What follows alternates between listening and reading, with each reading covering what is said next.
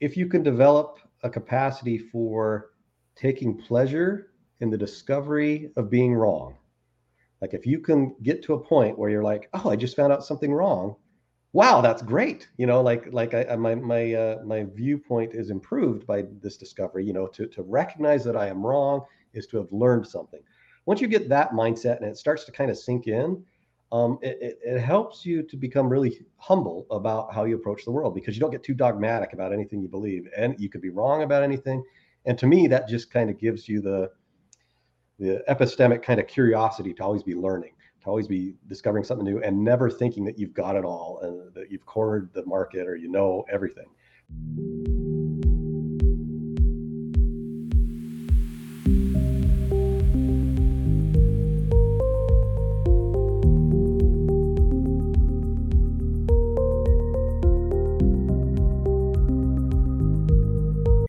All right, Troy, uh, welcome to the Where Will You Go podcast. So, uh, Troy Leavitt is my guest today, and he, I, I, got this excerpt from an article that I found about you. Okay, so, right on. so, so Troy Leavitt was a lead designer at Warner Brothers Development Studios Avalanche Software, and he worked on the controversial uh, Harry Potter game Hogwarts Legacy and then he also had a reactionary YouTube channel. Um, and this article claimed you were attacking feminism and social justice for over a year. So that is my guest today. And I don't know. I so I your backstory is super interesting. I wanted to see what it was like um, hearing about new atheism. You kind of were hanging out with that crowd, right, when it was forming and stuff. So that I thought would be really interesting to talk about. And then um, I also have always wanted to have on like people that have left a long time ago and just see how life is, you know? Yeah. Yeah.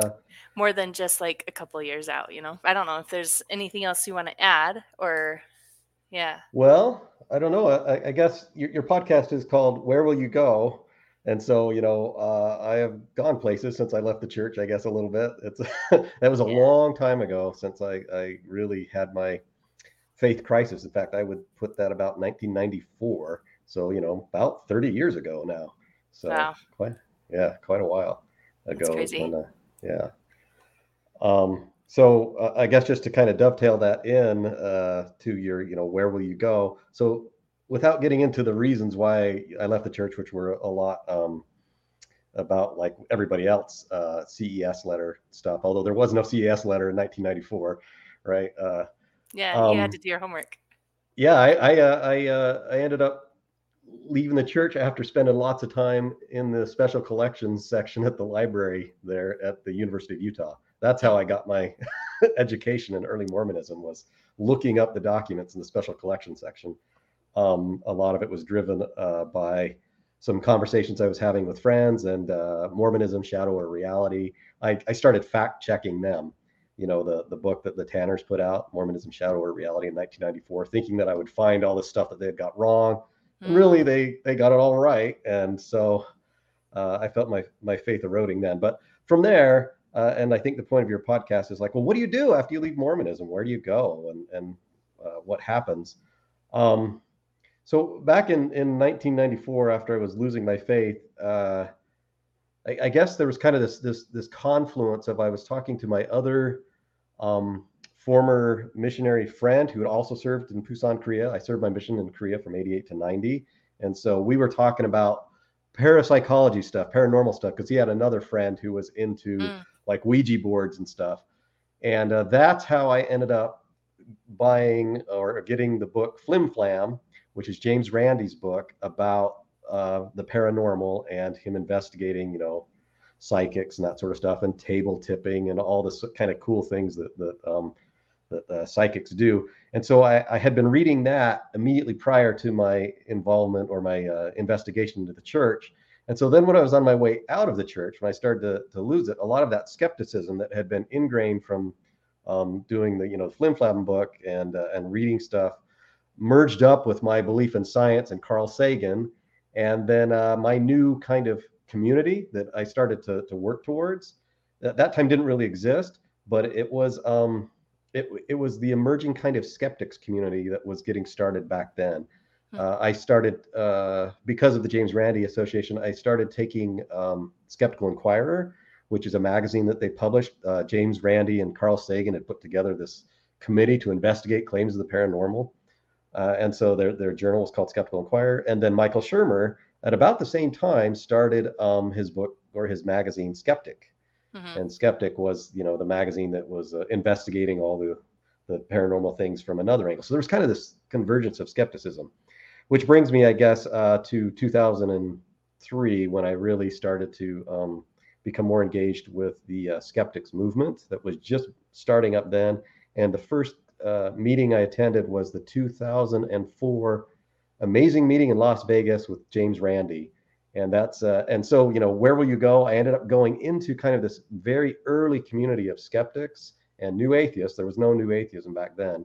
It was mostly about um, investigating things like uh, medical fraud, uh, psychics, paranormal, um, but very much in the the vein of a scientific exploration of the universe. Right? It was not anti-God. It was just we're, we're pro-science in this skeptics community. Mhm. And and back in um in 2004 when it got started, and I had just you know I had left Mormonism about a decade before that. It was super exciting. Like when you went to these, uh, or, or especially the first one, there was only like 250 people there, and about half of them were magicians because they all knew James Randi. And so it had this real like carnival atmosphere that it was all about science, all about skepticism, but it was a ton of magicians. And over here Yeah. people. Yeah, well, uh, I mean that that uh, whole group is all The very liar, pro right? science. Yeah, they're very pro science, like Penn Penn Jillette and Teller, um, Lance Burton, Banachek, uh, even David Copperfield. I've all seen those. him. Uh, yeah. Banachek. I've seen him uh, in Colorado. We saw a show. It was just a, in a small theater. Uh, He had me come up on stage, and I was supposed to pick Oh, a, bag! Yeah. a bag for him to like slap down on, and I couldn't do it. And he's like, "It's okay, I'll pick." no, I I think I picked it. I couldn't take his hand and hit it. He wanted me to take his hand and hit it over the spike or the thing oh, that right. Yeah. that's have a right, yeah. spike. Anyways, yeah, yeah. But You're like, yeah, I can't do it. I don't want to drive the nail through your hand. yeah, yeah. Yeah, they do that. Anyways, those are- but sorry, I cool things. interrupted you. So yeah, there was. Well, I, I kind of want to go back a little bit, so I'm gonna I'm gonna Sure. pause you a little. So the when why were you going to the library? Like what motivated? what Uh, triggered? wanna- that? What triggered? That's I- a- I'm I'm just curious. Like, yeah, I guess I- did something was something amiss, or did you read something in a manual and the rest of it wasn't there? like, I, I'm trying to figure out like what would have motivated me to go to a library. it's one thing to just click on a link, right?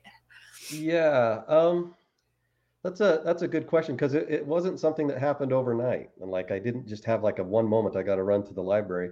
This was more so my first wife uh, got pregnant in late 1993. And I, you know, been home from the mission. We got married four months after I'd been home in 1990. So we were a young couple, right? And uh, now that she was pregnant, I was thinking, well, I need to shore up my testimony here because I have some doubts and some questions that lingered over from my mission Mhm. and from conversation I was having. So really, I went with the intent to shore up those doubts. I didn't go to crack anything open or tear down the church. I went with the I've heard these things about the church. I don't really feel comfortable discussing some of these things, stuff I had heard. Uh, and a lot of it I was getting fired at. I guess there was actually a guy that I was working with um, who had left the church and had become a, a Christian and an evangelical, right? Mhm. But I didn't really feel like any of the stuff that he was saying was was sticking. But I still felt like I needed to be better educated. So really, I went with the intent to to shore up. I wasn't going to deconstruct. I wasn't going to tear anything down. You know, I was going to the library to to improve my testimony.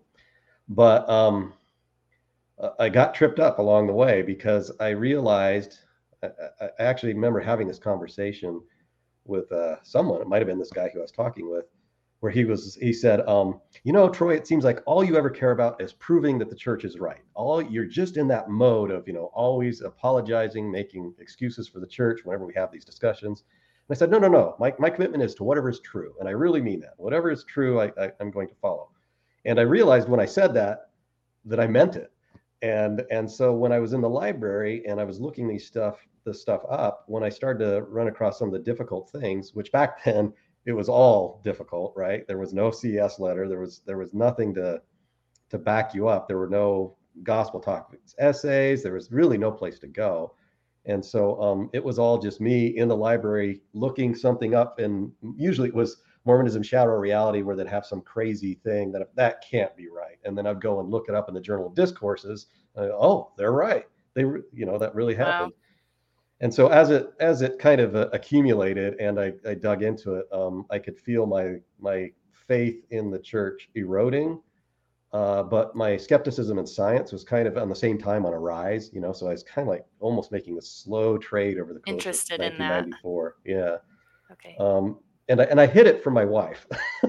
I didn't tell my wife until like late in '94, and I said, you know, I'm not so sure about some of this church stuff, and she was, she was a little bit, you know, unsure about it too. But um, she eventually started to come around. We ended up both like uh, leaving the church after okay. a while but uh, anyway, that that was the impetus back in in uh, 1994.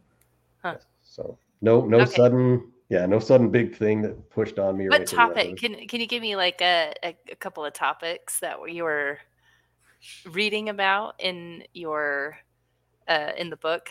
And I, I haven't read the is it the Tanner's book you said that you got a hold of? Yeah. So I guess that was, was kind of like your CES letter. It kind of introduced you to some things that you're like, wait, what? And then you went to verify it or disprove it, and then you couldn't. yeah, exactly. Um, well, there was there was the Tanner's book. There was also um, uh, Fawn Brodie's book, right? Fawn Brodie's book was out then too. So I ended up reading both of those together, and then tried to fact check both of those. But it was mostly Mormonism, Shadow Reality, mostly to prove them wrong. And then when I couldn't find there was anything wrong, that they were right about everything they were saying, it, it got very difficult. But back then, 1994, you know, there was uh, Joseph Smith's polygamy was was not well accepted. The stone in the hat, the rock in the hat, and all the magical stuff, you know, the stuff right. that Michael Quinn got, to, none of that was was uh, mm. acceptable to talk about. Um, pretty much everything that goes on in the church, you know, all the anachronisms that we now talk about with the Book of Mormon and all that that was back then i think still in 94 i think it still said on the front page the principal ancestors of the american indians or whatever right they, they still hadn't even moved away uh, because genetics hadn't been done yet they hadn't moved away from that so it was still that you know that that early 90s late 80s mormonism which was very correlated very kind of sharp you know like uh, this is exactly what we believe um, and anything outside of this is an anti-mormon lie and and that was pretty much what I faced when I went to talk to my bishops and stake presidents back then. Is I'd come in and I go, "Did you ever hear that? You know, David Whitmer said that Joseph Smith was like looking in a hat to do this, like with stone." And they would be, "Oh my gosh, you are reading anti-Mormon lies. You got to quit reading that right now. You know, get out of that." That absolutely did not happen, and that's how it was treated back in '94. Was like you did not talk about this stuff without facing potential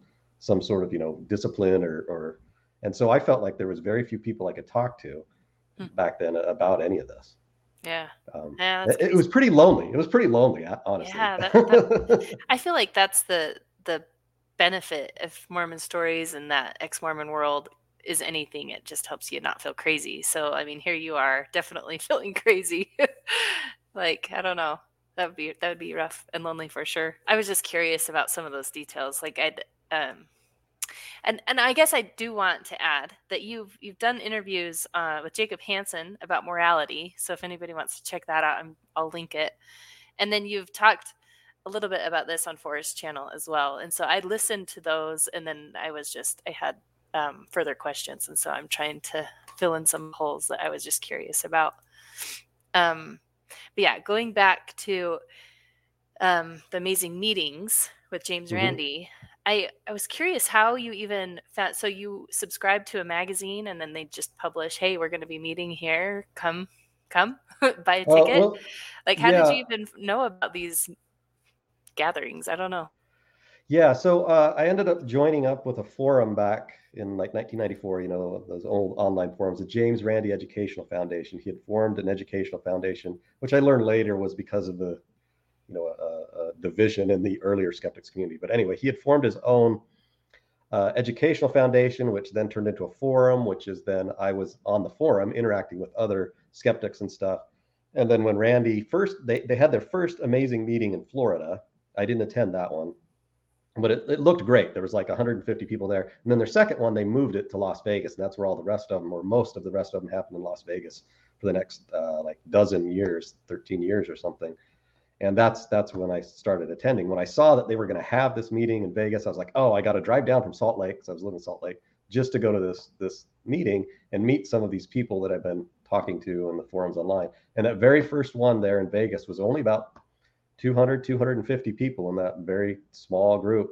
And it was a lot of them were luminaries. You know, I was, uh, or, or, like what we might call celebrities. So uh, I got to meet a lot of them, and they were having these really great, interesting conversations that I hadn't ever experienced. And they were arguing with each other in a way that I hadn't experienced from, um, you know, growing up Mormon. It was like a new community, and it felt very rich and very interesting and exciting. And of course, you know, the celebrity figures into it too. When you're sitting in a room and you know uh, Penn Jillette is over there, and Bill Nye is over there, and Michael Shermer is right here, and Teller is sitting right next to me, and you know, and and uh, and you just kind of feel like you're like, oh, I'm part of the skeptics community, and and it kind of had that new feeling, um, and uh, and so I, I think that the that initial excitement really carried me through for a few years. But then, as you said, you know, later things get into the the social justice side, and and uh, after uh, so Richard Dawkins joins up with the amazing meeting. He shows up around the third year, and uh, and uh, then he publishes the God Delusion. I think in 2006. And the amazing meeting was never intended to be a new atheist meeting, right? But it started to take on some new atheist attributes once Dawkins was a regular speaker, and Christopher Hitchens showed up there, and then Dan Dennett showed up. And so we had like you know these at least three of the four horsemen were regulars at the amazing meeting. They would show up every year, and they would talk about you know God issues, but it wasn't really a an atheist conference, if that makes any sense. You know, it was it was a skeptics and science conference. Yeah. Well, it's interesting because you look at Randi, James Randi. He doesn't seem to care much about what you believe about God, but it's interesting how uh, I watched I watched um, a documentary recently, the, the old documentary, but it was up on YouTube, and you know, he's in a classroom and he gives a whole classroom a horoscope and he asks mm-hmm. them, Hey, how closely was this? And all of them said it was really, really close. And then they pass it one back and they're all embarrassed because it's the same horoscope and they all thought it matched them. Right.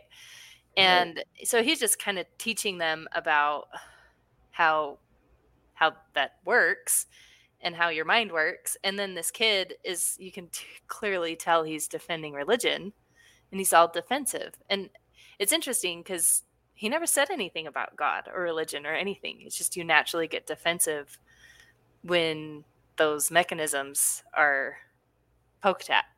So I, I don't know. Yes. It was interesting to to watch, I guess. Yeah, I, I uh, as I interacted with the skeptics, and because they're always busting psychics, right? And they were doing that million dollar challenge stuff. But there was a lot there in that magical worldview that aligned with a lot of Mormons you know the Mormon magical worldview, and I could mm-hmm. see a lot of these sort of things more clearly once I started to to um, look at things through that that skeptical lens, right? You know, the the the stone in the hat went from being like, oh man, that is really weird, to being like, dude, that was almost certainly a trick, right? it had to be that he was hiding parchment or something, because that's how you start to think as a skeptic. Like, what are they trying to do? How would they go about trying to fool people? Oh, and, and, like RFM has talked about this because he's got magic training too. He's like, oh, as soon as you start seeing the props that are involved, you start thinking in a different way. You're like, oh, this is deliberate deception intended to get people to believe something. Mm-hmm. Joseph Smith is acting just like any of these other psychics. I mean, you know, they do all these same things, give you a prop, but you can't really investigate it too closely. Oh, they, you know, they have little things to make you think they're doing stuff, but they're really misdirecting.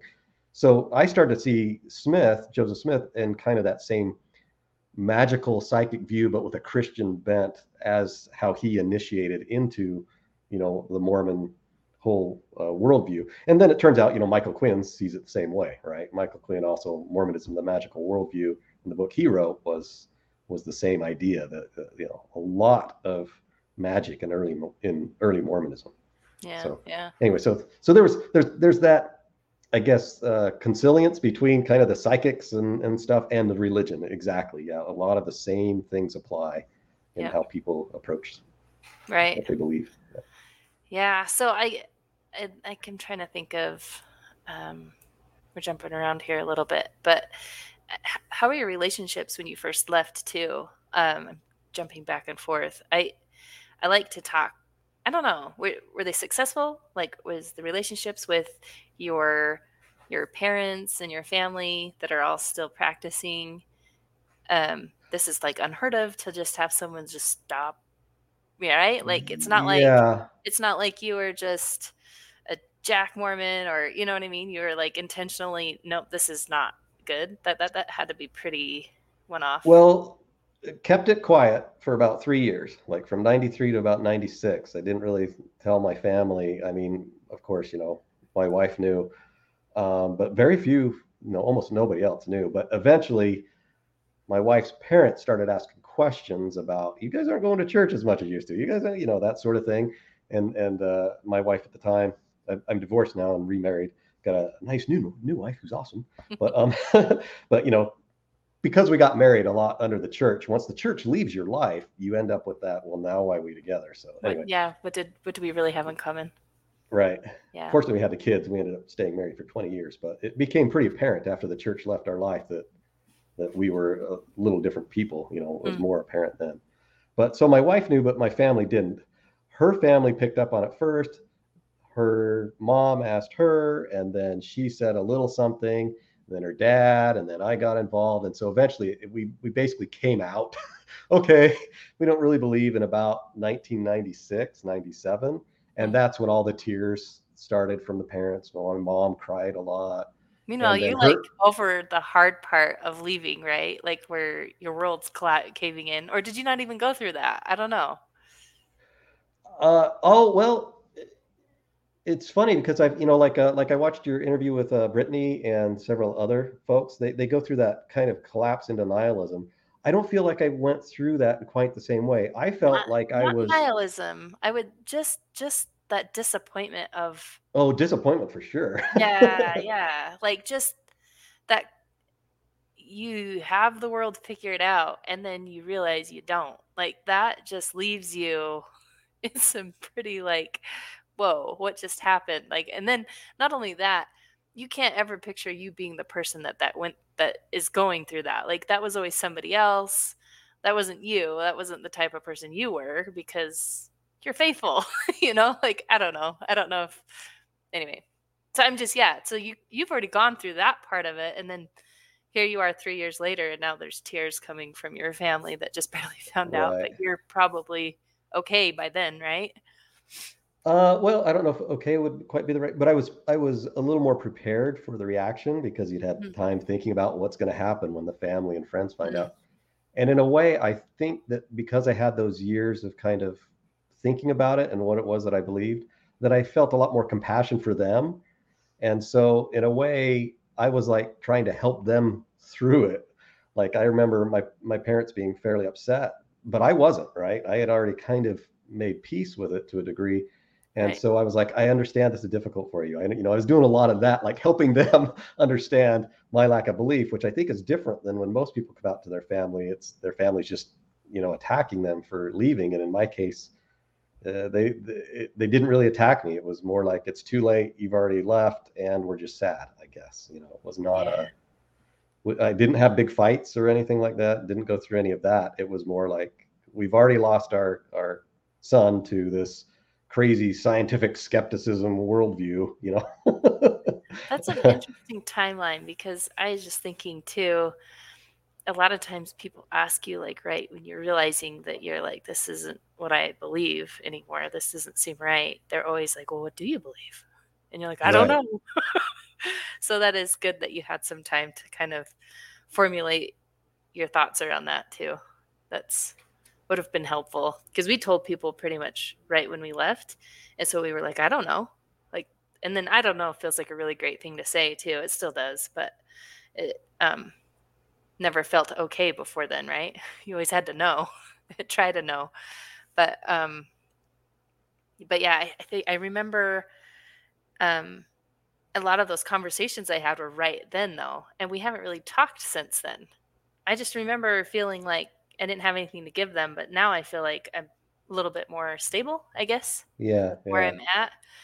and but I don't like necessarily bring it up anymore. If they'd asked, I'd tell them, but it just it's it doesn't matter to me much anymore the difference of our beliefs. So it's like I just don't bother bringing it up. But anyways, it's nice that you kind of had that foundation too, that you could help. Yeah.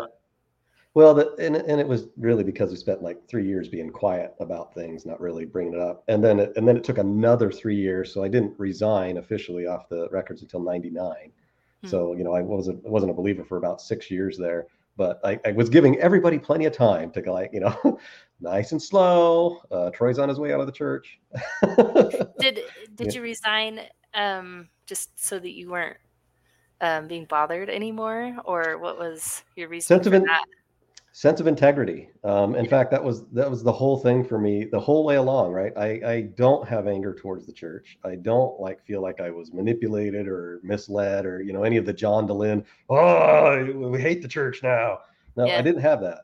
You never, never went through an angry phase, huh? I, I, I went through a, a mildly angry phase, but because of the, the situation again you know it's happening 93 nobody knew any of this stuff right so when yeah. i went and talked to a bishop or a stake president or anybody who was trying to get answers none of them had heard of any of this right they were all living in that correlated nice late 80s yes. thing so so there was nobody to talk to and i couldn't really be angry because nobody was deceiving me deliberately at mm. that level right all the friends family everybody around me they they all believed you know the, the same thing i did so for me it was a, a sense of of repeated disappointment that I'd come around, try and talk to somebody, realize they had heard nothing about this. They thought it was completely ridiculous. You know, anything that I brought up, any anachronism, whatever it was, no matter how small it was, it was like, this is ridiculous.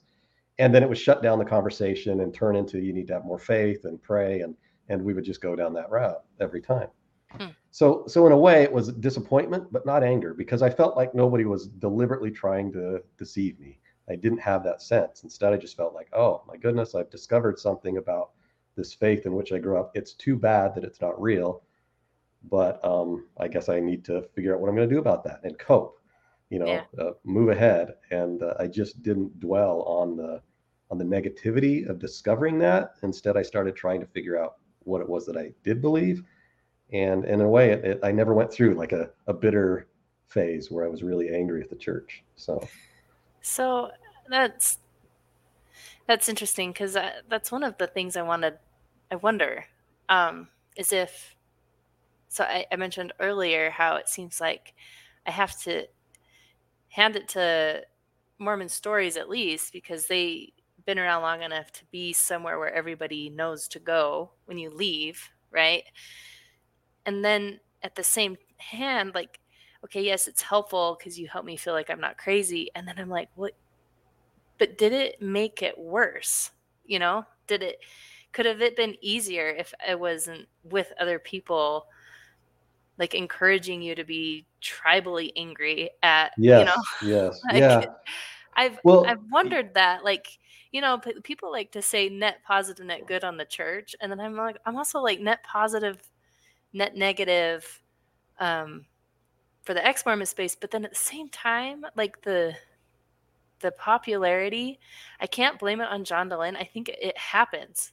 Like I feel like the internet has made that possible. The way we do social media, the way we interact online, is that it's a result of that. It's not a result of John Dehlin. I don't think John Dehlin is doing anything particularly evil. It's just yeah. someone someone was going to feed, feed fill that void and he's the one that's been the most consistent to be around long enough to keep it one area like consistent but um so yeah i don't know like i like the online world but then i hate it at the same time and i'm like a hypocrite for being here and recording this and i'm going to put to publish it so it's like i don't know what to do about that.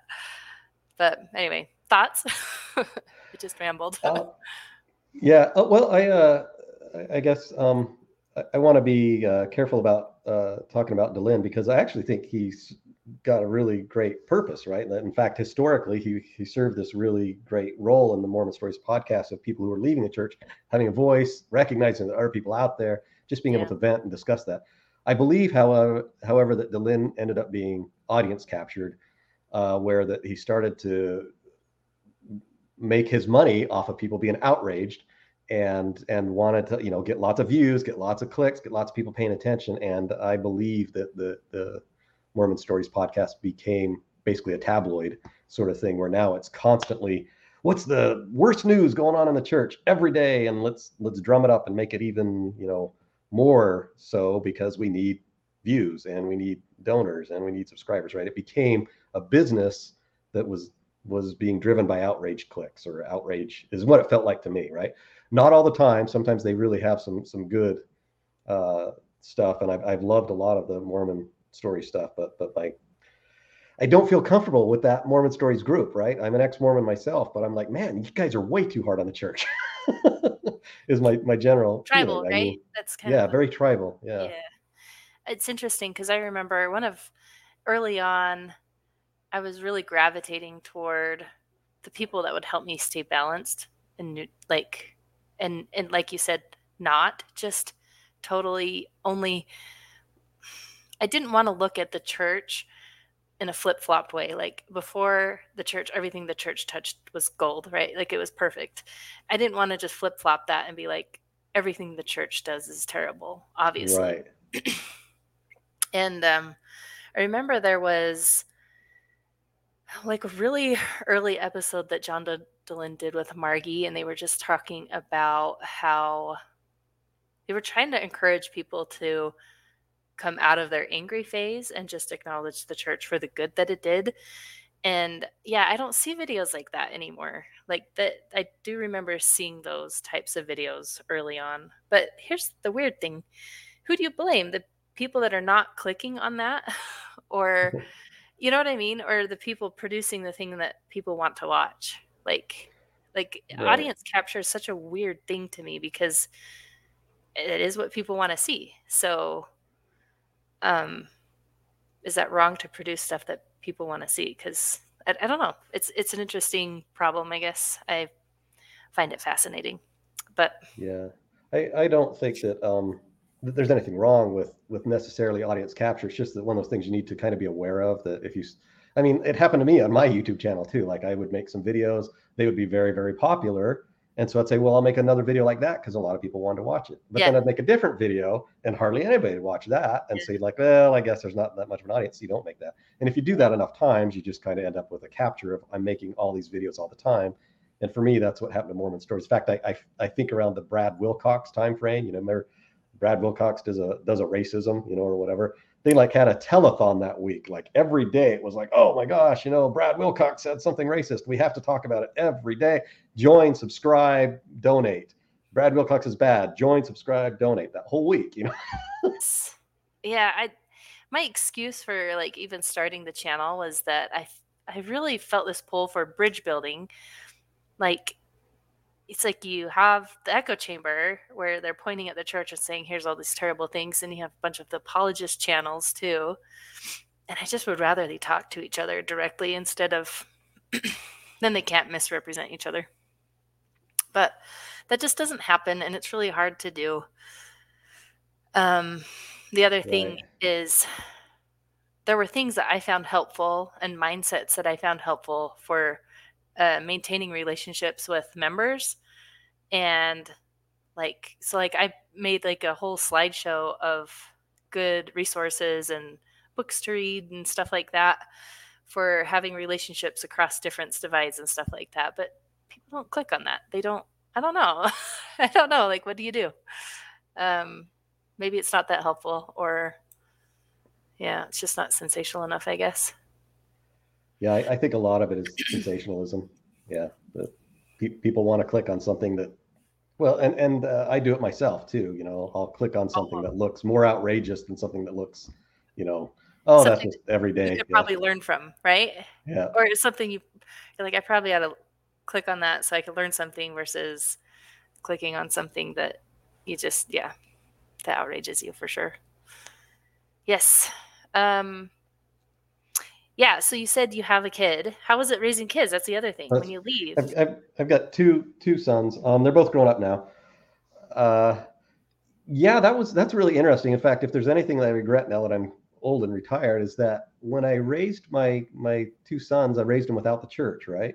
Mhm. And so they were raised mostly by um, you know, school and community and friends, and we did not find any like replacement for the church. Right? They they just were raised uh, without um, any sort of like religious central sort of dogmatic belief. I mean, they they I'm sure they picked up on uh, you know what myself and and uh, my first wife believed, but yeah, there there was no no clear clear framework that we were pushing onto them. And sometimes I have regrets about oh I should have taught them this or should have been more like you know focused. But at the time, I think it was just oh the you know we'll just raise them to be good people. We'll just you know be kind, be nice to people, uh, teach them kind of basic social skills and and uh, a scientific mindset. They're both pretty scientifically minded. Neither of them are, are religious in any way that I know of.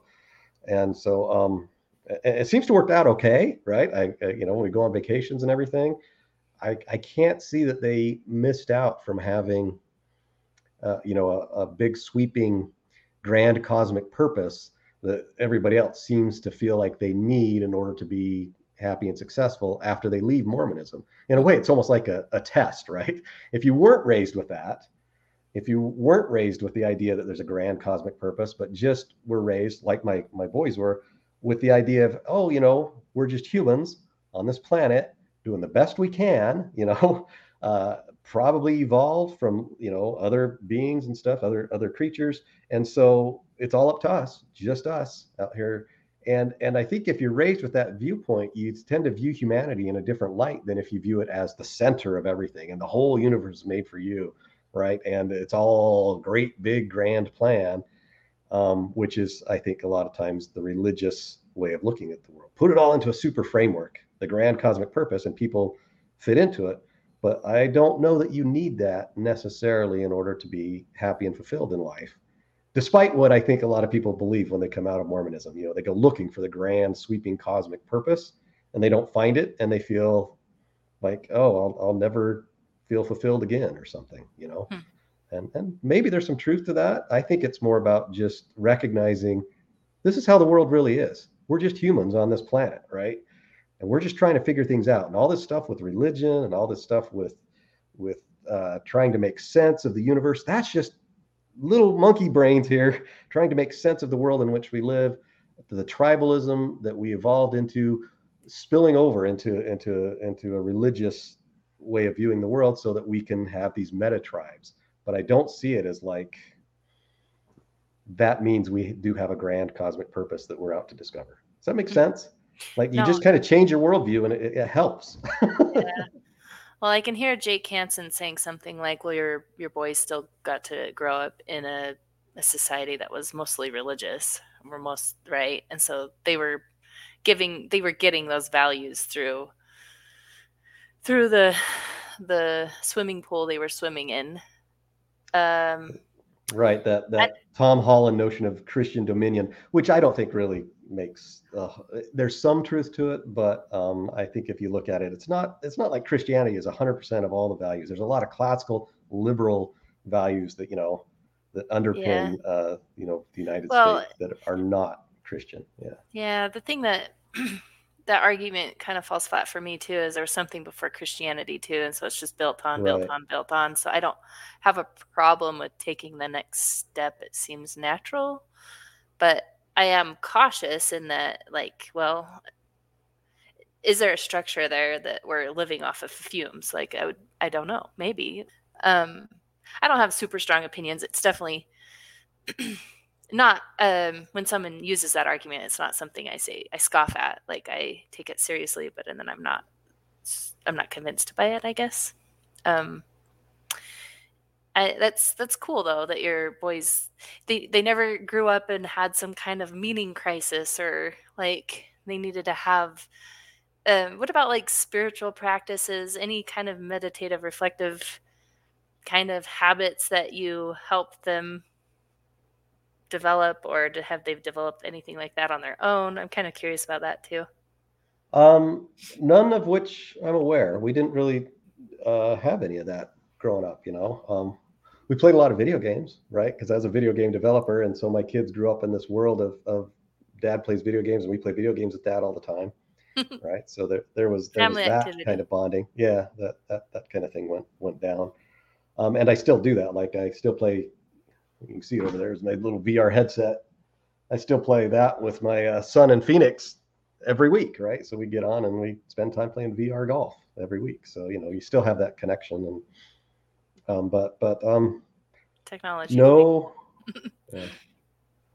uh, uh, no like uh core moral like this is your this is your uh 10 commandments or anything like that no, nothing like that went down uh, later i got into meditation myself you know kind of the buddhist meditation through sam harris and kind of the demystified version of meditation that, that he promotes which kind of you know strips away all of the kind of the woo as woo woo aspects and just focuses in on the neurobiological stuff. And I think that's really worthwhile. I'm really glad I got into the meditation with Sam Harris, but that's about it as far as spiritual practices that I can think of. How how come you've been happy about it? Like, uh, how's it been helpful? With meditation, Mhm.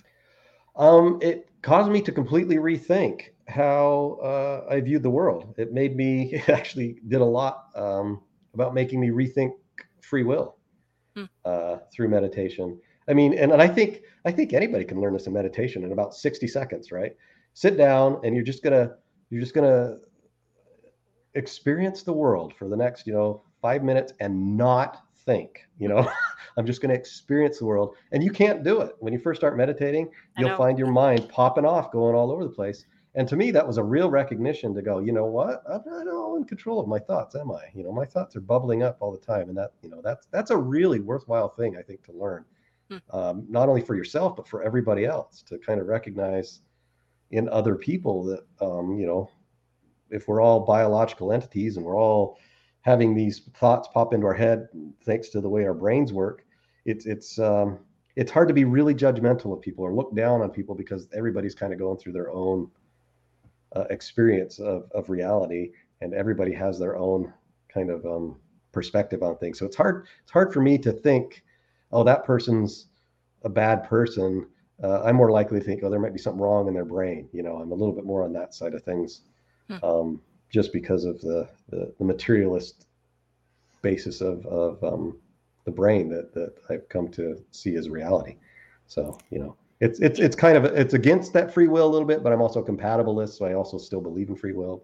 But I find uh, the, the thing I find fascinating with the like rider and the elephant analogy that makes a lot of sense to me.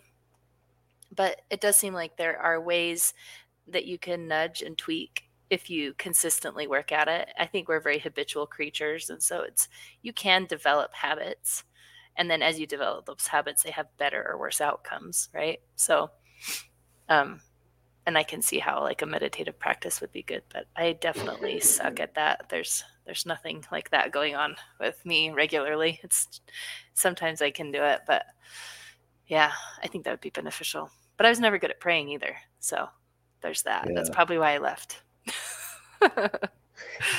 I, th- I think meditation and prayer are related in some ways. So yeah, they're kind of just different ways of approaching, you know, how you interface with with uh, with your world. I guess. hmm Yeah. All right.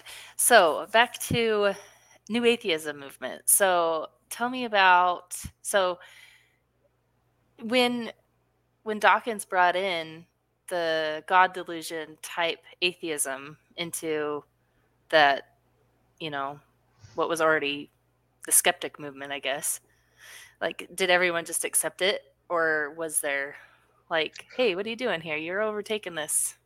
Uh, that's that is that's a wonderful question. Um, because behind the scenes, you know, uh, I think that there was quite a bit of discussion in the James Randi Educational Foundation about how much they were going to uh, address the question of atheism, because there were other atheist groups that sprung up sprung up right away. Right, there was you know Atheists United, American Atheists, and they were very clearly we are opposed to God. Right, the James Randi Educational Foundation was still trying to maintain its kind of skeptics in science position. And so I remember there were conversations that they would have.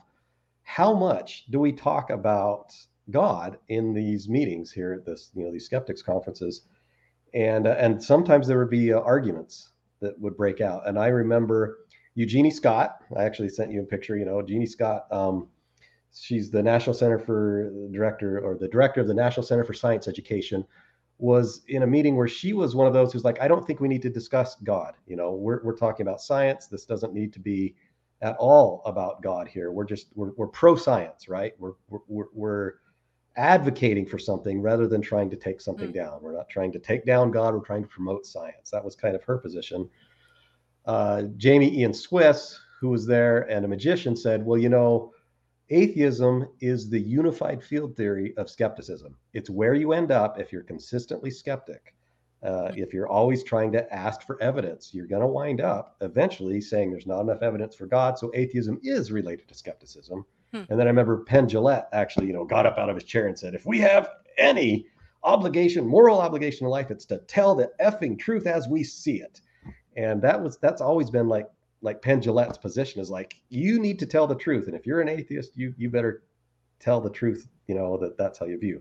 So within that little skeptics community there, that I was kind of you know in the periphery of, they weren't even sure what they wanted to do with God, but that it's felt like skepticism leads to atheism eventually. You're gonna get there as soon as you start approaching the world from a scientific skeptical mindset. You're, you're going to wind up at that, that bottom of you know okay there's there's probably not enough evidence for god. You know shermer it's very much shermer's position sagan's position. They, they weren't anti-god. They were just i don't see the evidence for god in my scientific worldview therefore i'm an atheist by default. Um, so does that make does that kind of help make sense about the whole situation there? So so yeah. when dawkins came in everybody received him everybody liked him but there were still discussions about what are we trying to do here um, in this particular uh, James Randi position because it wasn't an atheist conference like the others. So. Well, with your with your hindsight now, do you feel like having that? Do you feel like? Well, there's two ways to look at this.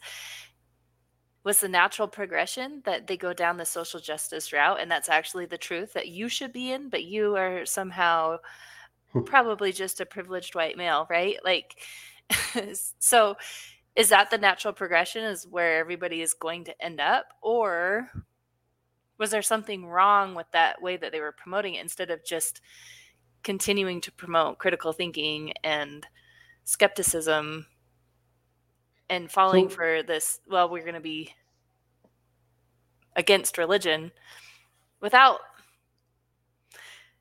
I don't know. I would say without grappling with some ideas. Like, I don't know. Does it I feel like the Jordan Peterson ideas and stuff they didn't take seriously or didn't know about, but I think they're worth looking at. anyway. Yeah, so um within the kind of the skeptics community and uh and Michael Shermer talked about it in his interview with John Dehlin around 2009, 2010 is when the social justice movement uh, caused the rift in the the burgeoning kind of skeptics atheist movement. It, it didn't rift until about 2009, 2010. And um, so prior to that, there wasn't a strong, at least I wasn't aware of, a strong social justice aspect to the atheist movement. Um, and then what happened is around 2000, well, there's there's some backstory, but around 2010, they got the idea of atheism was insufficient. We needed more, and that's when it became atheism plus. And there was a movement within atheism, which, which was actually called Atheism Plus, which they said we uh, agree with the ideals of atheism plus we stand for the following like 12 items and it was you know uh, climate change justice and uh, lgbt issues and race issues and gender and feminism issues and, and so they basically had this this checklist of of things that if you're a good atheist if you're a proper atheist you join atheism plus and get on board the social justice train. And is that the same thing as humanism or is that different it was different. Okay. Yeah, because the, the, the secular humanist movement way predates, or you know, goes way back. Uh, it's more classical liberal. That's where you get your human rights and stuff. Human, the Declaration of Human Rights is clear back in like the 1940s, 1950s, or something. That's kind of the secular humanist movement. But then the social justice movement kind of latched onto it around 2009, 2010, and pulled a lot of the atheists into the already burgeoning social justice movement, and a lot of them left. Right, uh, most of I think the atheist movement became social justice, but not all of it. The mm-hmm. ones that all the guys that I've spoken about so far, they're all still in that enlightenment atheist thing, and all critics of woke. Right, all of them. Uh, Shermer, Dawkins, Harris, uh, Dennett, all of them criticize the I'm woke trying to think of religion. Penn Yeah. Talks. I don't haven't ever really. Penn heard Jillette's him- anti woke too. Yeah. Is he? I. I haven't heard him talk much about it. He's he's anti a lot of things, especially like he he was.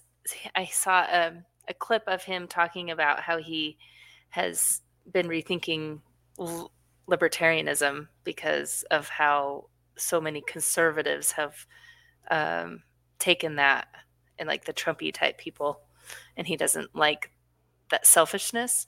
He thought that libertarianism is like you're going to have the freedom and and that with that freedom you'll take care of each other you don't need a government to come take care of it for you kind of idea but then like i guess i don't know through the covid and masks and stuff he's been i don't know he's talked a little different since then so i was just i don't know he doesn't seem as solid as he once seemed to me he was a big part of me waking up uh penn penn teller Oh, really? That's- I didn't know that. That's cool. Yeah. yeah And Yep. and and to be fair, you can meet any of them, and they're all just as cool in person if you ever do. You know, like well, not Oh, Randi cool. because he's dead now, but yeah, Teller. Teller is amazing. You never see him on stage because he, he he plays that role if he doesn't speak. But when he's off stage, he'll talk quite freely, right? He has no problem. right i've seen i've seen his google his google uh talk or whatever when he was yeah and i was like oh that's what his, it's not what i thought he would sound like Yeah. uh, but So, yeah so both both Penn Jillette and Teller are well-known uh, Randian objectivists, right? They really buy into the Ayn Rand stuff, or at least they used to. I think Teller still does. Penn may have backed off on it, but they used to talk about, you know, their libertarianism was Ayn Rand's objectivism. They were, they were pretty clear about that. Yeah. yeah no i i remember um seeing some youtube videos where they were defending the second amendment and i was like what I, it was hard to believe because they seemed to run around with the hollywood crowd and you know just it just didn't seem to fit so it was a pleasant surprise for sure Yeah, um, it's one of those things that. So when I left Mormonism, I really left it. Right, I didn't pay any attention from about '96 ish, clear until uh, 2021, when due to things with my parents, I got back into Mormonism, or I started paying attention to it again. So for that whole block right there, I, I paid very little attention to, to what was going on in, in the LDS Church. how much did Um, it change what what A the- lot, a ton. what was different everything. First of all, the- so so let me tell you the little background about how I got back into paying attention to the ex-Mormon community because, I, like I said, I was totally out of it, I'm not paying any attention. But I was talking to my dad about LDS issues, and this is in 2021, and I said something like, "Well, if Thomas S. Monson came down and told you this," and my dad goes, "Thomas S. Monson?" I'm like, "Yeah, you know the prophet." He's like, "He's been dead for three years." and and you know this is 2021 i was like oh man i am so out of mormonism that i don't even know who the prophet is and he's been dead for three years i realized that i had to go back to it if i wanted to talk to my parents about mormon issues anymore so i hmm. started you know i got back on the internet and and the thing that just blew my mind when i came back to it in fact i told my my wife i remember doing this um, i saw that clip of of uh, president Nelson putting his face in that hat, right? Have you seen it? oh right that was Yeah. bizarre And and I had never seen it, and I swear that was a deep fake. I'm like, oh my gosh, they've totally deep faked this. You know, that, that can't be real. And then I looked at it closer and, and I was like, no, wait, he really did. Are they allowed to talk about this now? You know, it blew my mind. I was like, they they can talk and people still believe what's going on. Oh, your right? guess there's probably was a lot that changed. I mean, there were the uh, the letters, uh, not the Yeah. letters, the essays. Like that was Yeah, that- definitely not a thing. That wasn't there. yeah. I knew about the CES letter because when the CES letter was published, somehow it got sent to me, and I uh, read through it, and then I contacted Jeremy Runnells, and I and I said, "Hey, uh, this is great," and he said, "Thanks," and that was it. You know, but but Yeah. that was it. Like I just it's a pretty good summary for sure. yeah, that And it's I was so- like, oh funny, wow, I wish I had this. Yeah, Yeah, it's funny how some apologists will be like, "Oh, it's nothing," and I'm just like, mm, "Eh, okay." you can keep saying that. My brother says it's nothing. Um, Well, I think in the modern day, now that they've had time to respond to it, you know, there are a lot of responses to the CES letter, but uh, you know, back 20 years ago or something, there was nothing there. It was just like, did you know this? And you'd look it up, and sure enough, Joseph Smith, 14 year old Helen Mar Kimball. What? You know, that's what you were dealing with. I. I feel like the church. Um, I think they they missed the mark. Um, I think they should have addressed some of these things before the internet came out, and that things would have boded a lot better. And then and then people would have developed these ideas, these apologetic things, you know, and there wouldn't have been really anything being hidden from them. I don't know, like they might have lost some people along the way, but it wouldn't have been like it is now. I don't think and the belief would be different too like people would have integrated all of those things into the belief and the belief probably would have changed a little bit to or like the, the culture would have changed so you didn't have to feel like you had to get up on in church and say i know the church is true right? Right. like the culture could have changed or they could have gone towards some kind of jordan peterson kind of metaphorical belief or something but instead they just doubled down and ugh, it's too bad. Well, I, definitely missed the mark and now that I'm kind of back re-engaging with some of the, you know, the ex-Mormon community and the, and the church, to me, it looks much different than when I left. It now looks much more like a corporation, right? When I, when I, now that I've come back and looking at the LDS church, and in fact, uh, most of what the church does makes sense to me through that corporate lens. You know, uh, the, the recent hiring of Sherinian that everybody's freaking out about, you know, uh, is, or, or is the church going to change its policy on LGBT stuff or whatever? I'm like, I think they just hired him to probably meet some sort of DEI or ESG requirements for the corporation, right? I, it doesn't feel to me like it's a whole repositioning or a whole, you know, it just feels like regular kind of corporate level. We're pulling people in to improve our image rather than we're getting ready to change doctrine. But I don't know. I guess we'll see how it plays out. Yeah it's a it's a weird thing to not love salt lake and to kind of like how they do the ward local stuff but the ward local stuff is all supported by the salt lake thing so it's like not it's not disconnected but at the same time a lot of my animosity or like judgment is definitely in salt lake than than it is the local ward. I like the people in the ward you know and i like that they're volunteering their time. There's there's a, admirable things there but then in salt lake i'm just it's a corporation and it's not a church you know? The local ward is a church. The salt lake city's not a church in my head like um but at the same time the ward can't live without salt lake. So i don't know. It's it's just, Yeah. it's an interesting beast i guess. I don't know. Um yeah where, where do John- you go ahead. Oh, I was just gonna say, John Dehlin, one of his better interviews that I really liked was with Roger Hendricks, and he, uh, you know, he's the business uh, manager, I guess, for the church quite historically, but he views the church through that same business lens, and I I found that to be like really useful because then you start to view what the church is doing is kind of selling a product. You know, the gospel is the product, and uh, and they're uh, constantly revising it and tweaking it, trying to figure out, you know uh, what sells, what doesn't sell, what works, what doesn't work. And when, when you look at it through that lens, a lot of what the church is up to starts to make a little bit more sense, you know, that Mhm. they're adjusting and changing, adapting all the time to try and keep the product um, viable so that people continue to subscribe. Basically, Well, yeah. That- yeah and that's interesting because you could if you think of like a franchise or something like that i'm sure there's Yeah. Um, store branches that you could go to and the, it's nice to work at that store because it's got a good manager and all that things and they couldn't live without the franchise you know it's you can see parallels everywhere it's definitely yeah i could see that um yeah where where do you see the church in five years so it seems like a lot has it's been is it just because i've been here or has it been crazy in the last five years with the stuff with the LDS Church, uh, Yeah. I, I'd say yeah. It, it well, I've only been paying attention for the last three, and what I've noticed is every day there's something crazy. Like I turn on, you know, YouTube.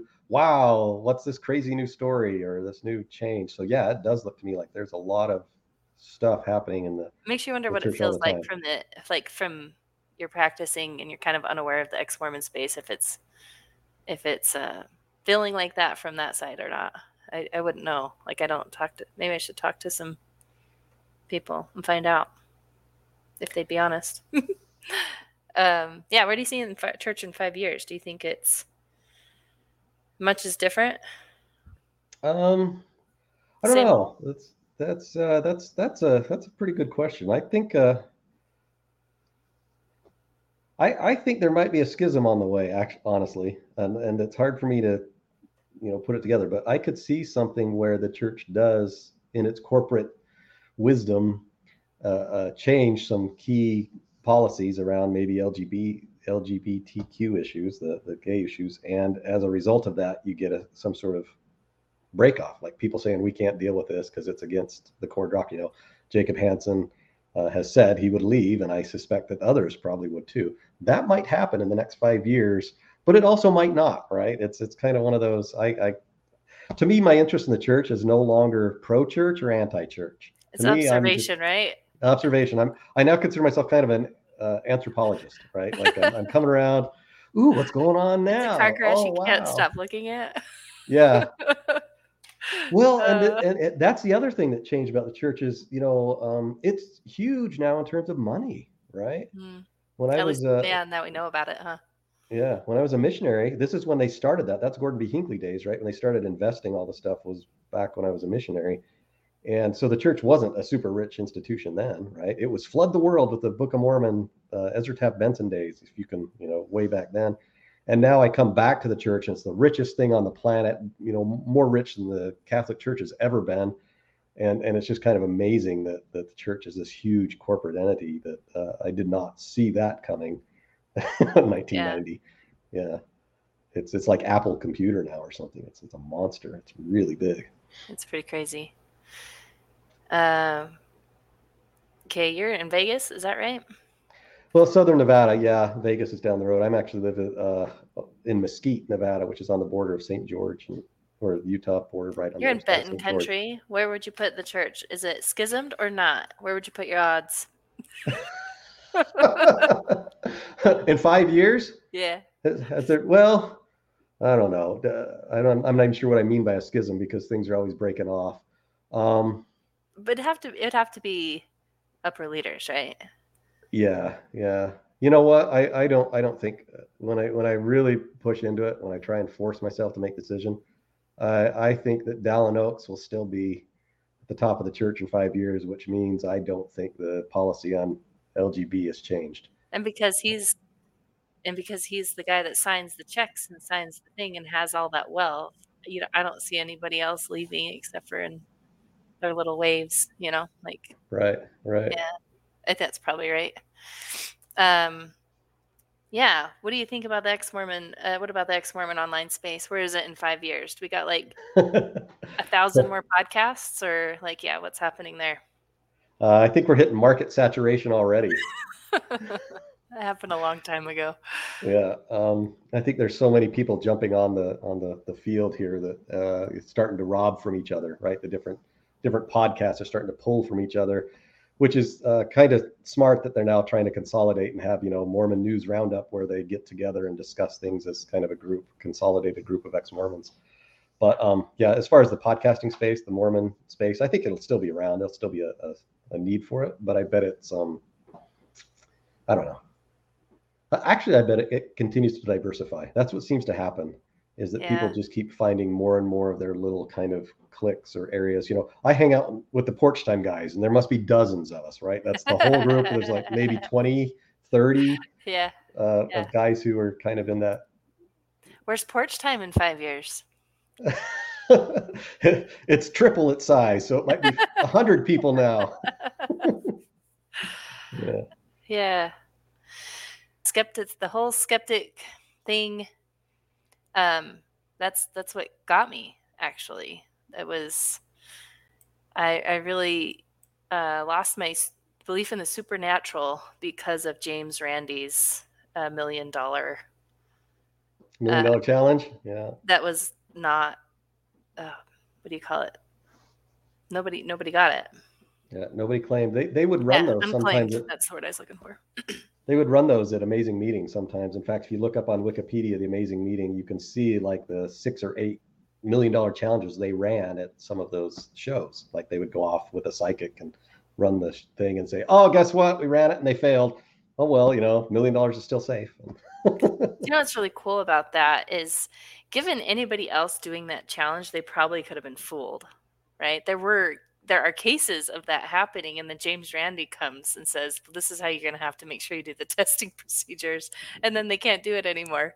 Like it's just crazy right. that a magician is the guy that knows it better than a scientist. Like that's right. Cuz why? Because he knows how to fool people. Like Exactly. He knows, yep. He knows you, you met Banachek, right? And, and you know Banachek was part of Project Alpha I, I, don't I don't know yeah. much about him. I just know oh. that he was famous enough to be in the circles with James Randi, and so uh, I had a friend that was like, "Hey, do you guys want to go to a magic show?" And I was like, "Yes." And so and then I saw who it was, and I was like, "This guy's like famous, kind of. I mean, magician famous." right. So yeah. yeah. Banachek is a mentalist, but so his affiliation with James Randi was that Randi knew um, uh, Uh, Stanford. Stanford was running a bunch of psychic tests. Randi knew that they weren't doing these oh, tests that's right. well. I, I, okay, yes, I yeah. do remember this so, story. So he, he he got this young magician, Banachek. I think his name's Steve Shaw, or no, I'm not sure. But anyway, yeah. So they and he just put him in. You know, he said, "Hey, here's a psychic." It wasn't from Randi, right? Randi, they they had no idea Randi was behind all this, but yeah, he got in and just took him apart, right? He got in there, and they thought he was as psychic as the day was long and so they were going to present him as like proof that they've discovered psychic power. Randi had one rule with Banachek, which is like if they ever ask you if you're doing it as a trick, you tell them, yes, I am doing this as a trick, but they'll never ask you. Right. And that's exactly what happened. Banachek did all these tricks, psychic tricks, and they never asked him if he was doing a trick. You know, they just kept like having him, can you move this with your mind? Oh, yeah. You know, he could do it because he knew how to do all the tricks. And yeah. then at the end, once they exposed him, of course, just like you know, uh, whenever anybody's exposed, they got super angry.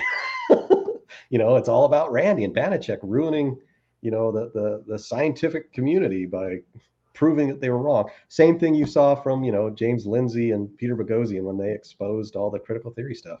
Once people get exposed, boy, they get really angry really fast. Mm-hmm. Yeah. yeah, yeah, it's an interesting, it's an interesting thing.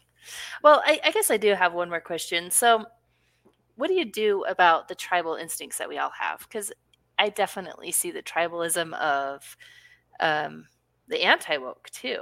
Like, I, I feel like there are things to be learned from the types of people that would be drawn to that kind of stuff, you know? And so, just like I feel like sometimes atheists want to throw out the baby with the bathwater with religion, I feel like anti woke want to throw out the baby with the bathwater with being empathetic and trying to see things from other people's perspective. You know what I mean? Um, so, I don't know. I just, yeah, how what do you do? Do you do anything to keep yourself out of echo chambers so that you can keep your head on straight and you're not too tribal or not sucked into group think in any way? Um, well, I, I think uh, John Stuart Mill's, uh, you know, advice is, is totally worthwhile. In fact, one of the videos I made is called "The Joy of Wrong," which is that I think that um, if you can develop a capacity for taking pleasure in the discovery of being wrong. Like if you can get to a point where you're like, oh, I just found out something wrong. Wow, that's great. You know, like like I, my my uh, my viewpoint is improved by this discovery. You know, to to recognize that I am wrong is to have learned something. Once you get that mindset and it starts to kind of sink in, um, it, it, it, helps you to become really humble about how you approach the world because you don't get too dogmatic about anything you believe and you could be wrong about anything and to me that just kind of gives you the the epistemic kind of curiosity to always be learning to always be discovering something new and never thinking that you've got it all and that you've cornered the market or you know everything. So that's that's kind of the i guess the intellectual curiosity that i think i've seen in in a lot of these other skeptics that it's not about proving that things are are bad or wrong. It's about discovering truth and along the way you discover what doesn't work. So anytime you discover something broken that's just that's great I don't know if that if that helps, right? Like it, it, it takes the sting out of discovering when you're wrong when you start to see it as a as a step forward. Mm. Um, and so I think I think that's helpful.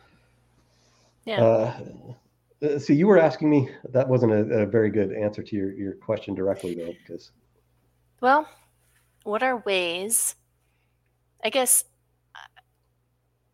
I mean, I'm not on board with um, the social justice stuff at all, but I'm very on board with having friends with people that believe that. I guess that's been my way of trying to um yeah, that's that's been my way of of of trying to my knee jerk reaction is this is ridiculous, but my um my practice has been that person really believes that and they think that's the right thing. So I'm going to try to maintain that friendship or not think they're a bad, evil person or stupid. Or if they knew what I knew, then they would think the way I thought, you know, like maybe different personalities are gravitating toward different types of belief. I don't know. But yeah. Yeah. I, I don't, I don't think there's anything wrong with kind of the social justice impulse. You know, you want to help other people. You want to, you know, the, the empathy, the, the problem I think uh, if you've watched like you know James Lindsay's thing over on Cwic Media, is that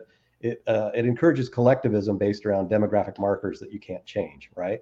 So it's like we're going to look at people based on the color of their skin and not on the content of their character. It's a complete 180 of of um, of Martin Luther King, right? Instead of you know I want to uh, one day I the, the, the I have a dream speech that he said that's really famous. You know, one day I have a dream that one day my little children will be uh, judged not on the color of their skin, but on the content of their character, right? Mm-hmm. That was that's kind of the the classical liberal idea that you're looking at the individual, individual human rights. You don't care about their demographics, you don't care about their intersectionality. You just care that there's a human there, and you're going to give them as much full rights uh, as you can, right? Under the law, that's that's what it's all about. Social justice says no, no, no, no. We don't care about your character. We care about the color of your skin or the shape of your genitals or you know or what your certain viewpoints are on things. It, it puts it into demographics it, uh, rather it, than it definitely character. does but then it's also just worried about the marginalized right?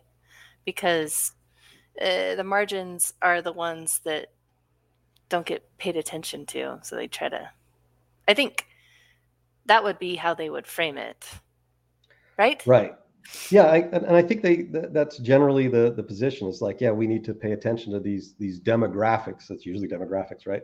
Uh, that, that we need to go and help. We need to go and help these poor people or whatever uh, that are and, and i think that's great right? That's that's awesome. The way to do it though is through meritocracy helping them figure out how to lift themselves up through education through economics you know those sorts of things. Uh, other means that are different than let's count how many black people are in the room there's one too few. We need to get the white person out and get a black person in, which is what social justice is, right? They come up with quotas about trying to reframe society around what they think is some sort of more equitable, which is, you know, a, which is a business term. They're going to try and get all the different things lined up exactly equal um, based around metrics that people don't have control over. Mm-hmm. And and that's that's the real issue, I think, because you know like you said, you know, white men, right? White men are often said, "Oh, we have a lot of privilege," or you know, you have this this whole background. Like, but we can't change that we were born white men, right? So why do we suffer original sin, right? Why is there this like, well, you have to pay now for the sins of your ancestors that we imagine that you must have partaken in, right? It's just the same. Yeah, uh, there's there's like definitely the, some flaws over there. Uh, it it bothers me a lot um, when they they group even when they're using the power dynamics and they're like all concerned that women aren't CEOs and the presidents and stuff like that and it's like well yeah but neither are most men. Like I don't I don't understand how having a woman in as a president is going to make me uh, more fair for me. Like that just doesn't make sense to me. Like I the feminist stuff like um Judge Judy did a did a interview. I think it was with like Barbara Walters or something, and she was trying to see how feminist Judge Judy was, and she was just like, "I just worked really hard, and I got where I'm at." like, and I didn't yeah. let the boys. You know, I didn't let them tell me what to do. Like I just did what I wanted, and I just don't think there's a lot of women with that personality, and that's why there's not a, a lot of women um, CEOs. I don't think it has to do with people like deciding that no woman should be there. Right. And yes. That's been my experience anyway. yeah. Well, um, like I uh, I find myself very uh, aligned with what I would call second wave feminism, which was the feminism you know the 80s and 90s. You see women in business suits, and it was like, you know, girl power, get out of our way. We're going to do stuff. It's all about merit, right? Just mm-hmm. let us shine in the 80s and 90s. Let women shine, and we will show you, you know, what we can do. And that was awesome. I've always been in favor of like meritocracy, right? If you're if you're great at your job, if you're good at what you do, you should be hired. But then third wave feminism, which I would consider retribution feminism, the the the, the thing. Well, now we need to we need to make everybody pay for what was done in the past. You know, we're gonna uh, we're gonna correct the flaws of history in the modern times by by breaking things down. And we don't care about merit anymore. We just care about the the raw numbers that are at the back end. And and uh, so that third wave feminism to me is very anti-woman because it's saying well women can't uh, achieve these things on their own. We have hmm. to come along with some special government programs to force them into the positions we want them to be in uh, because they don't that they're not they don't have the merit to be there on their own.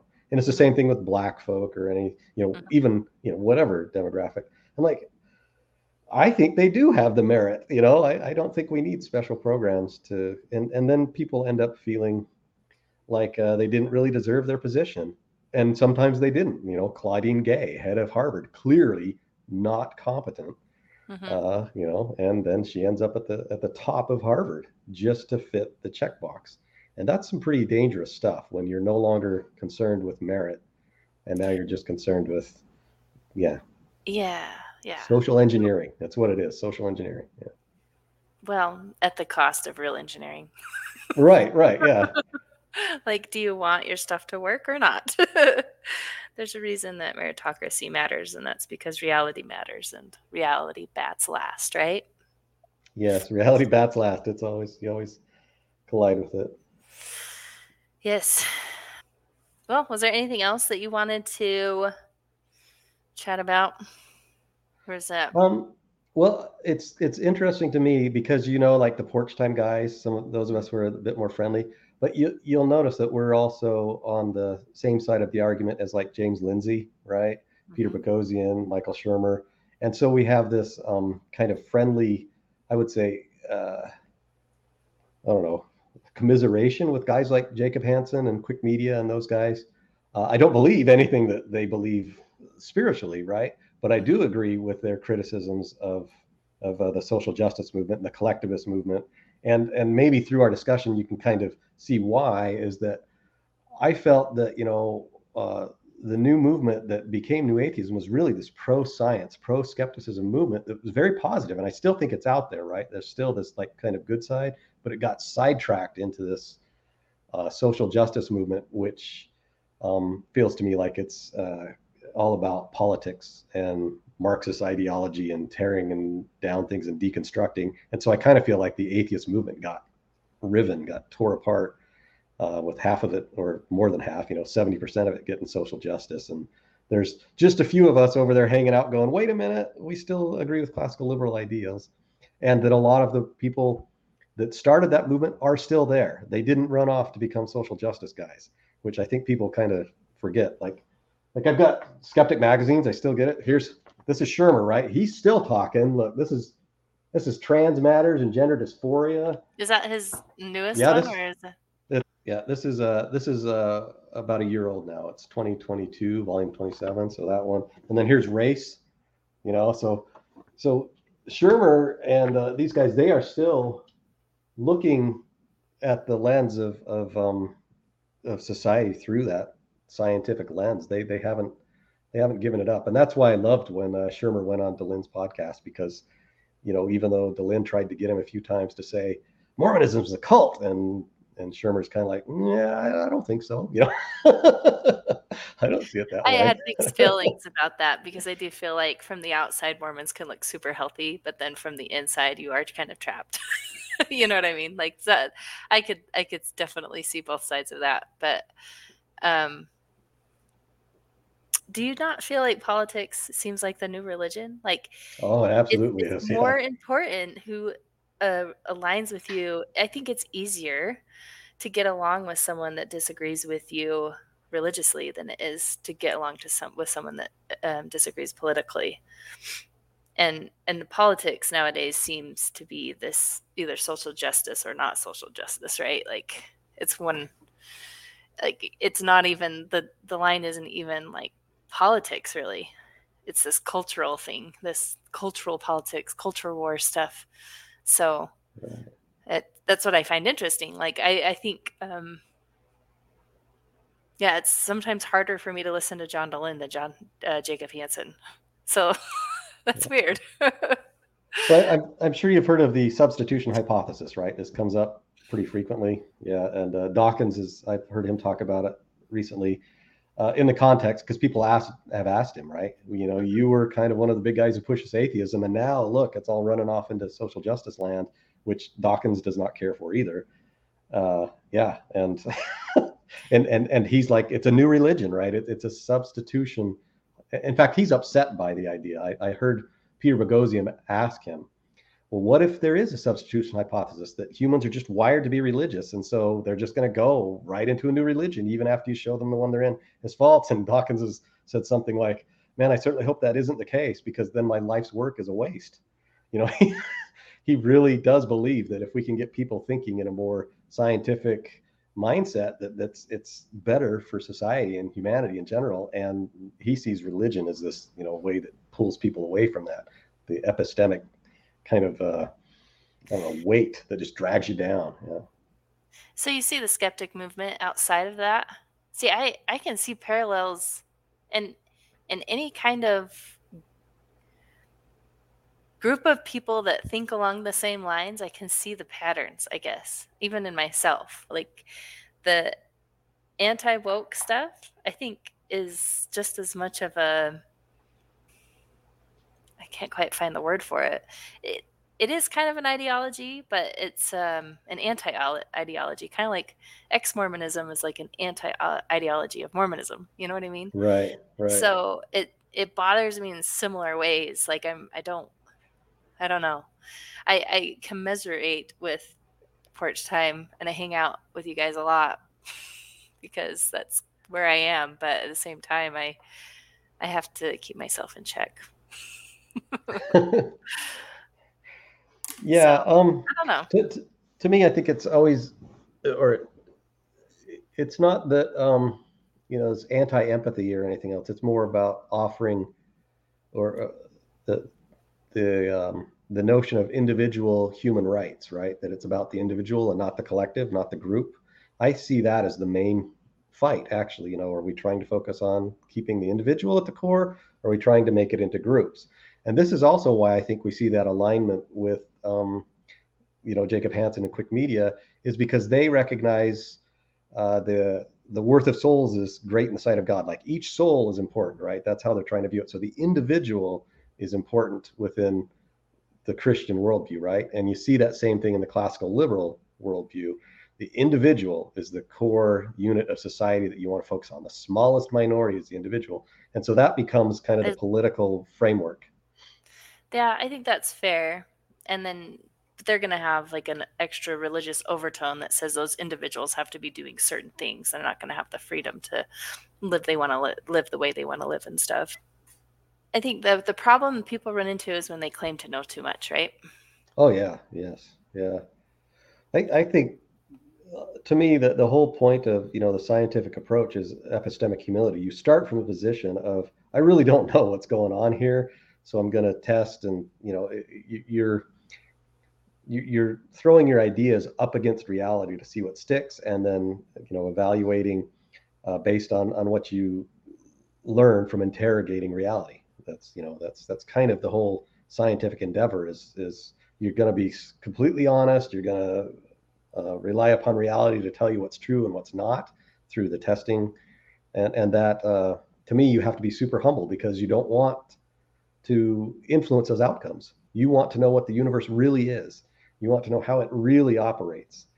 Um, one of my videos I made uh, over there is uh, the power of pantheism, which is really me taking the the notion of scientific pantheism, uh, which is the idea basically that the cosmos is God, and applying that as a potential religious way of looking at the world. Because if you do that, then you're like, well, then the mind of God are all the laws or all the natural laws so that when you're engaged in science you're really trying to basically find out what the mind of god is if god is the universe right? And so mm-hmm. science becomes the method of understanding the universe. It becomes almost like uh you know the, the the way that we're always trying to learn about spiritual things. Well science is the way to, to learn about reality as it exists but it's it's the magic that works right? At the end of the day, you have all these other competing, you could see science as another religion, but you come back to science and what it tells you works. You, planes fly, you know, computers compute. That that's all based on the scientific understanding of the world. So so to me, from a kind of a religious standpoint, if you're just trying to understand who you are, how you fit into the world, how it all goes together, science is our best tool for for getting there. Hmm. And and I don't really find myself with a lot of need personally to like um, come up with some additional purpose around that. You know, like it, we're all here on our little pale blue dot, but there has to be a bigger meaning. And to me, it's just like, no, I'm going to stare reality in, in the face and say, nope, I don't think there is a bigger meaning. This is it. We're on our own. We're going to try and figure ourselves out. And uh, and and uh, the world kind of makes more sense when you do that, actually, because then all the crazy stuff that goes on in the world, you go, oh, it's just a bunch of people trying to to make sense of things and screwing it up. Mm-hmm. Uh, no, no grand plan, you know? Yeah. Yeah. No, I like that. And I've, I've also, um, like when I've think of God, if I'm going to think of God, I also, uh, I think of it as reality. That I do that a lot. Actually, I didn't realize there was a name for that. But so, scientific pantheism, which is it's Richard Dawkins called it sexed up atheism it's just you, you're just you're an atheist, but you just say, oh, but the universe is God. Mm-hmm. you know, mm-hmm. you know Stephen Hawking, that sort of metaphorical approach. Yeah. Well, I think you probably could even read some of the, the wisdom that you get out of the Bible, the that's in there, and you read it like that, and it still makes sense too. Yeah, yeah. I mean, I'm I'm very much cafeteria in my philosophy. If it's good, I'll take it from anywhere, whether it's Christianity or whether it's a philosopher I've read or whatever and I try very hard not to be anybody's disciple. You know, I don't follow anybody and say this is the way. Mm-hmm. Nope, don't do that. Instead, I feel an obligation to be uh, responsible for all my own beliefs and opinions and perspectives, and so I don't lean on anybody else. Instead, I'll say if I'm wrong, this is the guy to blame. You know, I I screwed up and so I try and correct myself. Yeah. That's that's interesting. I like that idea, but then I also feel like there's a flaw in that idea because what if you're crazy and you're just gleaning all the crazy stuff, right? You, you know, do you see what I mean? Like um sometimes it's nice to have a group to help correct you, I guess. But if you're always picking all the things you like, then maybe you're only just confirming what you already believe, you know? So, so I feel like th- there is some correction in group think sometimes. Like some, I think we always go, "Oh, bad group think," but I think it can correct you too. I think that it's like there's balance and everything. you got to, yeah. you got to be, and I think the people that you live close to and that trust that you trust are probably those people. Maybe not a prophet. so I, there's that, but but yeah. Yeah, yeah. I would uh, I would agree with that. You're strongly influenced by who's around you. Uh, of course, my uh, my counterpoint to the the groupthink way is like, well, can we boil this down to a claim? And if we can boil it down to a claim, then can we turn it into something we can test? You know, that's where I want to mm-hmm. go with with ever anybody wants to. Well, we have a disagreement of opinion. Hmm.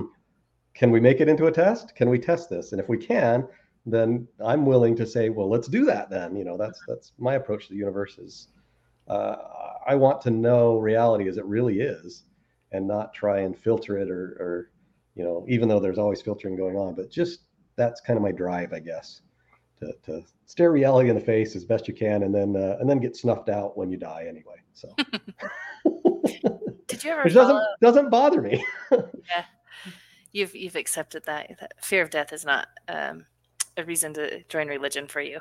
You're okay with it. well, you know, I was effectively dead for billions and billions of years before I was born, right? And then then you poof into existence, and then you go back to that same state. Yeah. Um, do you did you ever or have you followed the street epist- street epistemology group. Yeah. Okay, so yeah. yeah, when you were talking about um, all the skeptics that have stayed consistent, I've found it interesting because I feel like in the online SE world, that's not quite the case. Um, like, uh, I'm trying to think of his name. He's got probably the most popular SE channel, Anthony Magnabosco. Yeah. Do you know I- that I- is? I- that does not ring a name. What's what's SE stand for? Street epistemology. Oh, street epistemology. Oh yeah, I didn't I didn't know. didn't Oh, know so that. there's like this whole online community, and Peter Boghossian wrote that book that kind of stemmed it stemmed from, but then a lot of people took off with it, and so they'll just go ask people on the street something that they believe, and then, um, yeah, and then they just ask them questions, and so it's just why do you believe that, and what's your confidence level, and hmm um, but anyway, I've seen I've seen Peter do it. I didn't I didn't know this other yeah, I, Bosco or whatever. Yeah. Yeah, Anthony has probably the biggest YouTube channel. He's actually been on Mormon Stories too. I met him at Oh. Thrive in 2021 when they did that. He came out to Thrive and talk, spoke for a little bit. Um, but but yeah, he's definitely left leaning, and uh, most of the SE people are. There's a there's a couple that aren't like uh, Peter is one, but like uh, Twitter and all that kind of stuff. You see Anthony kind of making fun of of uh, James Lindsay and Peter Boghossian and stuff, and just you know trying to make them seem like they're off their rocker because he's Yeah. he's the right one. So, anyways, it's just interesting because it, uh, it it just surprises me. I, I- when I came to the ex Mormon world, I was surprised that they were hoodwinked by social justice. I was it, it shocked me. I was like, wait, what? Haven't don't you guys realize what this is? like I I didn't because if you're if you wake up to Mormonism, you think you wouldn't like just be sucked right into something else. But um yeah, I don't know. I guess it's common to do that. yeah, that's, that's that that substitution hypothesis happening right there. That the emotional feelings that you had over there, you're trying to figure out. You know, how can I have those those feelings of purpose and direction? And oh, social justice will give it to you in a flash, right? We are going to upend injustices, and you can call out anything that you feel empathetic about, and you can kind of just get into that whole. Um, we have a new purpose. It's a new religion. It's it's going to change the world uh, through through social justice means, you know, through social engineering. And, Yeah. and so it's easy. It's easy for, I think, for people who are a little bit religious, looking for a cosmic purpose, something to drive them to just jump right on board. That's what that's what happened with atheism plus for sure. Mhm. Was that there was a, people who didn't think atheism was sufficient, right? You we need more or we're we're not doing our jobs. And atheism plus erupted out of it and Right. and away it Well, went. like, yeah, Matt Dillahunty, here's another one. Yeah, yeah, he's definitely, yeah, and I don't much care for Dillahunty because uh, he's so anti God that it bothers me. You know, he just he's he's one of those rabid atheists that I think kind of took the social justice angle and turned it into uh, yeah, like a crusade or something where he has to tear down Christianity everywhere. And I didn't feel like that was the case in the early days of skepticism. It wasn't about tearing down God; it was about promoting, uh, you know, science and skeptical way of viewing the world, not tearing people down. And there Mhm. wasn't a lot of attacks on God at, at first, at least not that I noticed. Yeah. Yeah. Well, cool. I'll have to make sure I uh, post production show your pictures because I think it's really cool. You've met, uh, yeah. Let's do some name dropping here real quick. So you met James Randi, Yep. and do you have a picture with Penn and Teller too? Yeah, Or yeah, I've met Penn and Teller multiple times. Uh, I probably have a picture somewhere, but I didn't send you one. Oh, but, so you've yeah. met all of them. Anybody Yeah. I could name, you probably have met. Yeah, well, I've never met Peter Boghossian, but I've met, you know, Shermer, Randi, Dawkins, Dennett, um, Harris. Although Harris was never at the amazing meeting, I actually saw him at the. I, my younger son and I went out and we saw him at the uh, launch of his book, Waking Up. You Oh. know, so, yeah. So, Huh. uh, uh, yeah, That's cool. That's cool. That's cool that you got to meet those guys. Um, and gal. uh, I, I drag my wife. They still do conferences. It's not the James Randi meeting now. The CSICon does it, Committee for Scientific Investigation. And so, in fact, I might I might still have it. My wife and I dragged dragged her out this last October to one of these uh, meetings in Vegas, another CSICon meeting. It was not nearly as good as the James Randi stuff. It's so much smaller now, like because everything's kind of divided and broken up. Um, but Bill Nye was there. Uh, Penn and Teller were there. You know, they're still doing it. The skeptics conferences. They talk a lot about medicine and and uh, and creationism because Genie Scott's always talking about all the challenges you know within the educational system about creationism being pushed into schools. But I, so I still, in a way, that's still kind of my community, but I don't really feel completely part of it. But, hmm. but. that is interesting. I was going to ask you: Is your current wife is she a Nevermo? No, no. She uh, she served a mission to Canada. So. How did you meet? Okay, so you met your current wife. Um, Match Match.com and was it twenty? better not get it right. 2015. So yeah. you had the similar ex-Mormon background then, or did you like corrupt her? Probably more of the latter. Um, she wasn't she she wasn't uh, active at the time, huh. but um, now I think she's probably closer to my views than than maybe when we first met. But huh. she wasn't she wasn't going to church at the time. Yeah. Huh. Had had found it had found the LDS faith not um, to serve like a serve pragmatic pragmatically, right? It wasn't wasn't make her happy hmm. going to church and stuff. So she had she had gone. Didn't really I don't know if it was a belief thing, it was more of an activity thing. Hmm. Oh, that's cool. Well, okay, for real this time. Thanks. Thanks for chatting. Okay. and uh yeah, have a nice night. So all right. Thanks, Marti. Yep.